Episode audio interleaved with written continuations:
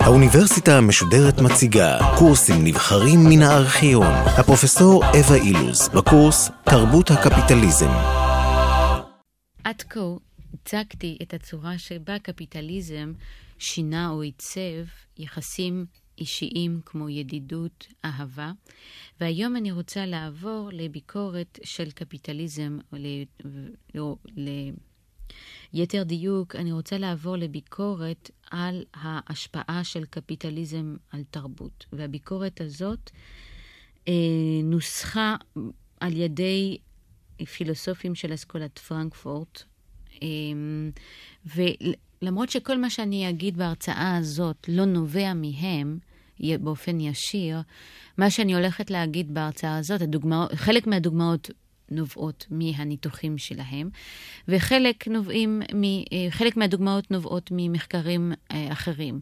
אבל הרוח הכללית שבה אני רוצה לנהל את הדיון היום על קפיטליזם בתרבות, הרוח הכללית הזאת, מי שנתן לנו אותה אולי בצורה הכי אה, מושלמת, זה אנשים כמו אה, אדורנו ואורקהיימר, פילוסופים גרמנים יהודים שברחו מגרמניה אחרי עליית היטלר לשלטון והגיעו לארצות הברית. אני רוצה להתחיל עם דוגמה של העיתונות הרדיקלית באנגליה באמצע המאה ה-19. התקופה הזאת, כמו שידוע, הייתה תקופה של מהומות של מעמד הפועלים נגד הקפיטליסטים, ובהקשר הזה עיתונות רדיקלית שיחקה תפקיד של גיוס של התודעה הפוליטית של הפועלים. עכשיו, העיתונים התקיימו ב... אך ורק ממכירות, והיו הרבה מאוד עיתונים, אה, זאת אומרת שהקיום של עיתונים היה לוקאלי, והם לא נתמכו על ידי פטרון או פרסומת. עכשיו, מ-1860 אנחנו רואים שיש הרבה פחות עיתונים, ושהעיתונים הרדיקליים למעשה הולכים ודועכים. ולמה?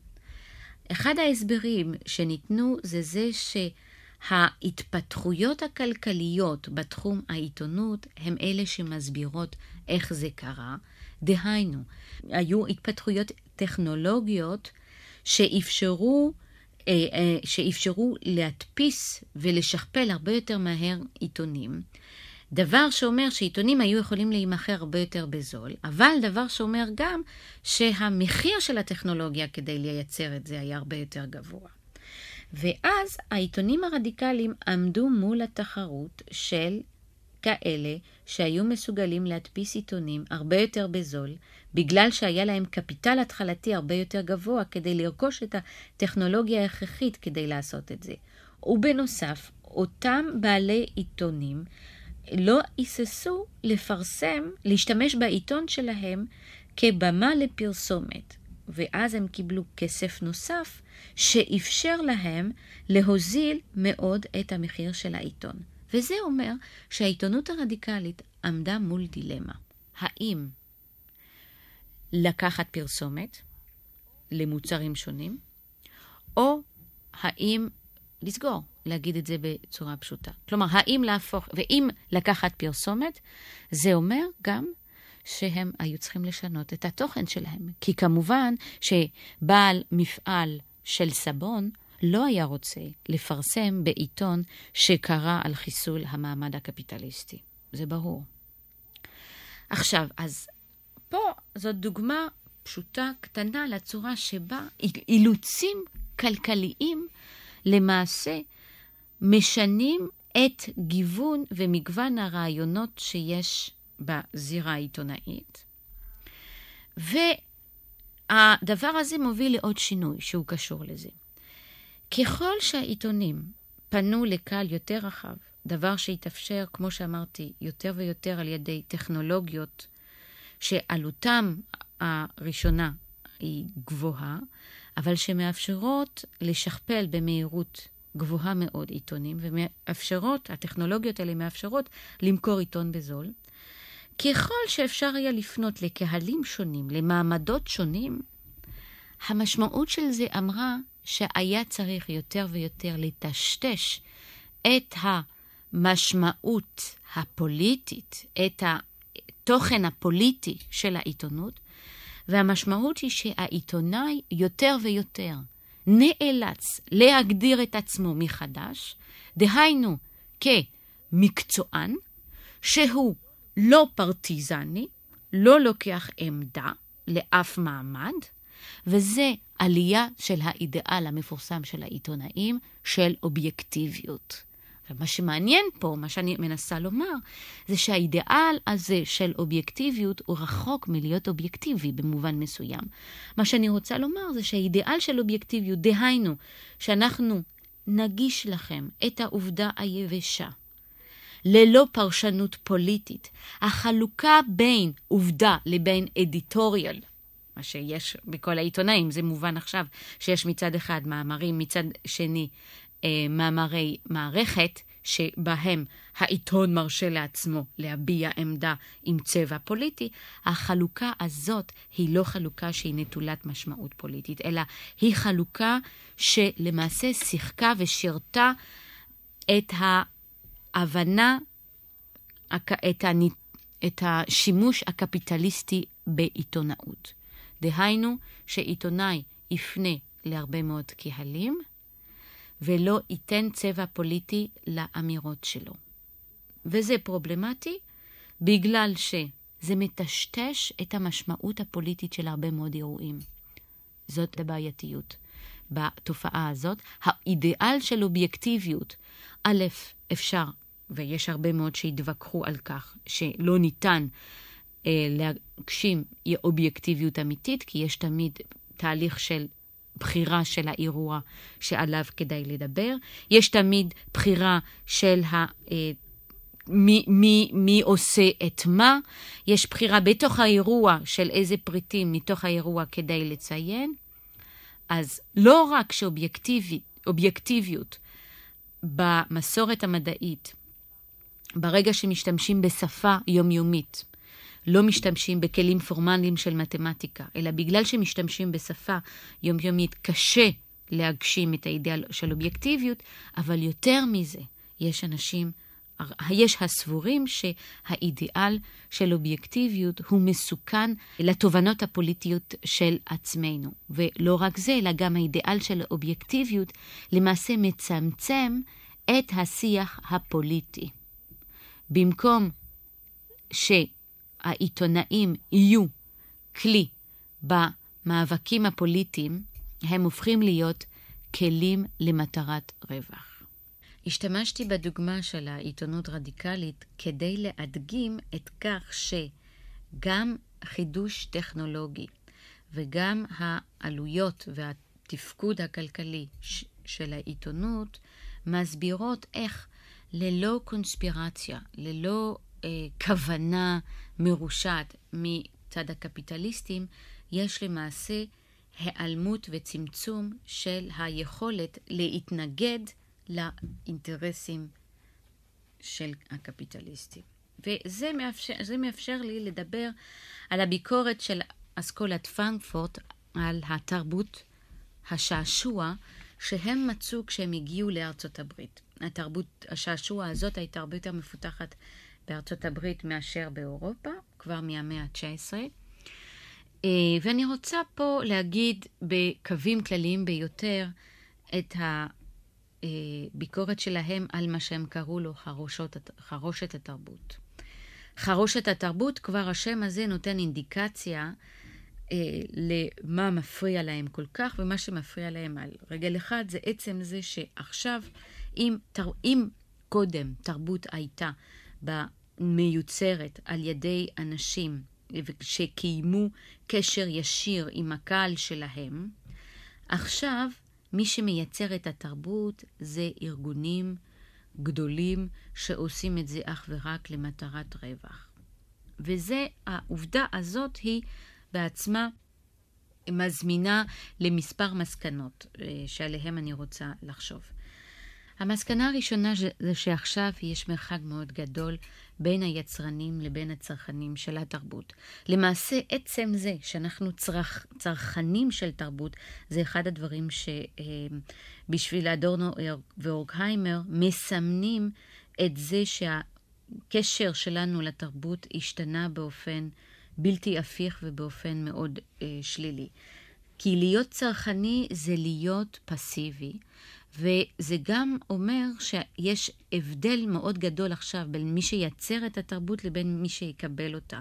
בעוד שבמצב של תרבות פרה-מודרנית, למעשה, מי ששמעה סיפור היה יכול להיות, למשל, להיות במצב אחר, המספר עצמו של הסיפור.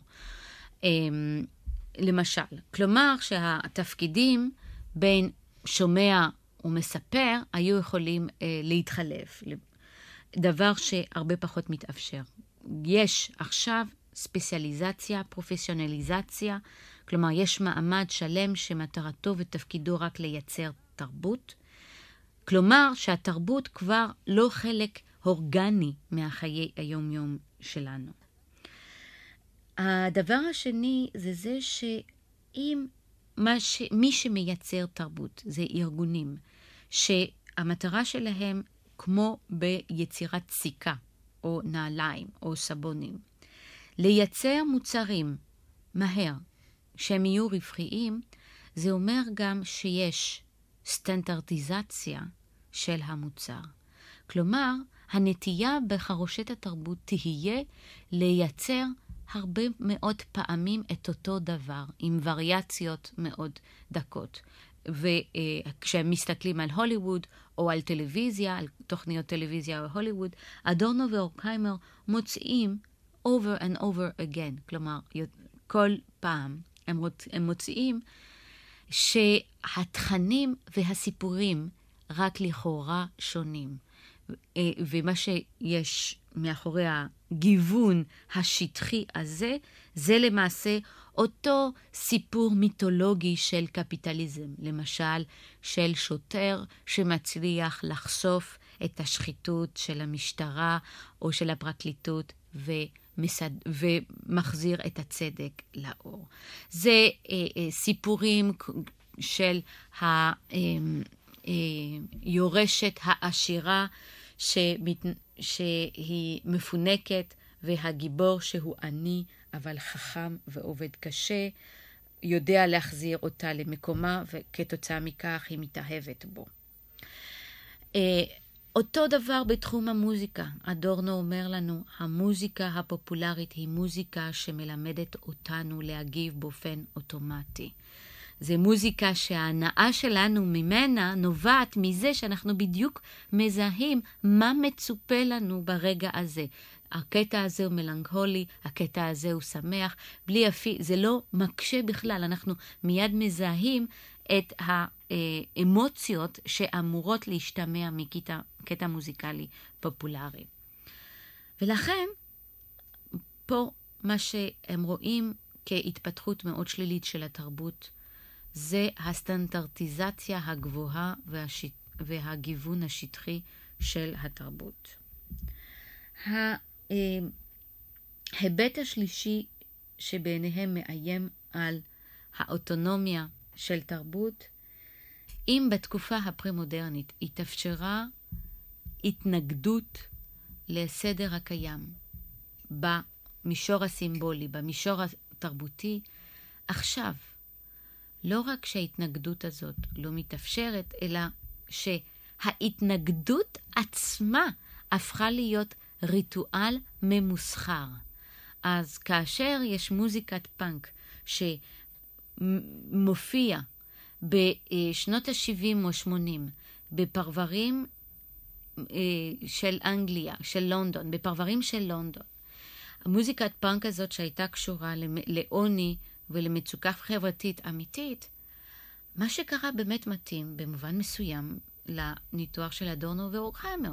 המוזיקה הזאת, שהמקור שלה הייתה מחאה חברתית חזקה, מיד הפכה להיות לתעשייה מוזיקלית. עם תקליטים, קונצרטים, עם אפילו הסמלים המקובלים של אה, אה, לבוש פאנק. הניתוח של אדורנו ואורקהיימר, שהם ניסחו אותו בשנות ה-40 ו-50, התברר בשנות ה-80 ו-90 כמאוד נכון. דהיינו, שלא רק שמחאה חברתית לא מתאפשרת במוסדות כמו הוליווד או כמו טלוויזיה, כי המוסדות האלה, בגלל שהם פונים לקהל רחב, לא רוצים אה, להפריד, הם רוצים לפנות למידל קלאס, למעמד הביניים, הם רוצים לפנות לנורמות המקובלות, אלא גם, יש פה אמירה שנייה, שכל ניסיון למחאה יתורגם מיד לתעשייה, וזה מה שאפשר לראות מאוד בקלות ב, עם הדוגמה של המוזיקה למשל. מימד נוסף של הביקורת שלהם זה זה שהחרושת התרבות חודרת למקומות הכי פרטיים של החיים שלנו. הם, אה, ועוד פעם, צריך לומר שההתפתחויות אה, רק אישרו את הניתוח הזה, בגלל שבשנות ה-60 רוב הבתים האמריקאים הצטיידו בטלוויזיה, במכשיר טלוויזיה. עכשיו, מה זה מכשיר טלוויזיה? זאת ההתפרצות הכי מסיבית של הקפיטל בתוך הבתים. כי טלוויזיה, לפחות באמריקה, בהקשר האמריקאי, הוא הכלי המרכזי של הפרסומאים ושל הקפיטליסטים כדי לפרסם על המוצרים שלהם. ואז אדורנו ואורקהיימר אומרים לנו, יש נטייה כללית של הקפיטל דרך התרבות להתפרץ, לחדור יותר ויותר לתוך החיים הפרטיים, לתוך ספירת הפנאי, כלומר, להשתלט למעשה על כל החיים שלנו. אז אפשר לזהות בביקורת שלהם של התופעה של מסחור התרבות את הממדים הבאים. אפשר לזהות למעשה חמישה ממדים שמטרידים אותם. הראשון הוא שבמקום להיות יצרן או משתתף אקטיבי בתרבות, אנחנו הופכים לצרכן. השני זה זה שאנחנו הופכים להיות יותר ויותר חלק מהמון. זאת אומרת שבמקום שתרבות תציע לנו מגוון של רעיונות, אנחנו יותר ויותר חשופים לתוכן הומוגני. וזה מתקשר לדוגמה הקודמת שלי של העיתונות הרדיקלית, בגלל שפה מה שבעייתי זה עצם זה שגיוון אמיתי, אותנטי של הרעיונות הולך ומצטמצם. כל מה שנשאר, כמו שאמרתי קודם, זה רק גיוון שטחי, שלמעשה משרת את השיטה הקיימת בכך שאנחנו לא מחוברים יותר לתוכן אידיאולוגי, לתוכן פוליטי ברור, לאמירות פוליטיות ברורות. אידיאולוגיה קפיטליסטית במובן הזה היא לא דבר ברור. זה לא, האמירה שלהם היא יותר מתוחכמת ממה שלפעמים חושבים שהם אומרים. הם לא אומרים שחרושת התרבות גורמת לנו להאמין בטוב הבלעדי של קפיטליזם, אלא מה שהם אומרים זה שאידיאולוגיה הופכת להיות דבר מאוד מעורפל ודבר שלא מאפשר למעשה גיבוש של עמדה פוליטית ברורה. הדבר השלישי שמטריד אותם זה, מעבר, זה המעבר המסיבי מדיון פוליטי שמתנהל בזירה ציבורית ל... אה, אה, לשעשוע שמתרחש בספירה הפרטית. הדבר הרביעי שקשור לזה, שמטריד אותם, זה ההחלפה של תודעה ופעילות פוליטית על ידי שעשוע. אם לפני 40 שנה, שנה או 50 שנה נער בן 13 או היה יכול להרגיש שהוא מתנגד, שיש לו איזושהי פעולה פוליטית בכך שהוא הולך להפגנה אה, פוליטית, היום הנער של היום ירגיש את זה בכך שהוא ילך לקונצרט של אביב גפן. וההליכה לקונצרט הזאת תיתן לו הרגשה של מחאה. אדורנו ואורקהיימר מוחים אה, נגד הפר... התפיסה הזאת של מה זה מחאה פוליטית. אה, והדבר האחרון זה שבמקום שתרבות תעזור לנו להגשים אידיאלים של אמנציפציה, של חופש ושל סולידריות, מעודדת קונפורמיות, אה, אה, חיים פרטיים ואגואיזם. ומה שאפשר לומר שאדורנו ואורקהיימר הצביעו עליו, זאת עובדה שאחר כך תקבל אין סוף תשומת לב בספרות הסוציולוגית מתחילת ה-80 והלאה. וזה שהם מצביעים על תהליך כפול של קפיטליזם.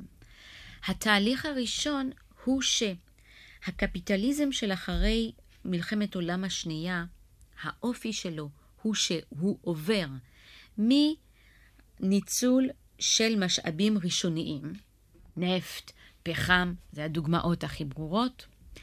הקפיטליזם הופך מניצול משאבים ראשוניים לתרבות.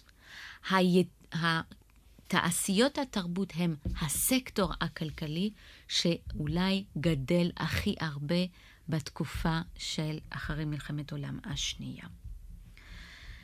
אבל התהליך הזה מתלווה גם בתהליך אחר, שכבר הזכרתי אותו לפני כמה שבועות, וזה זה שהסחורות, שהן סחורות, סחורה זה סחורה, הסחורות הופכות להיות יותר ויותר סמלים. התהליך הראשון זה, זה טרנספורמציה של הכלכלה על ידי התרבות, אה, כלומר, מסחור של התרבות. התהליך השני שאני מדברת עליו זה רומנטיזציה של הסחורות. זאת אומרת שהסחורות הופכות להיות סמלים מנותקים מהערך הכספי שלהם, ושחשובים בגלל המשמעויות הרגשיות שהן מספקות לנו.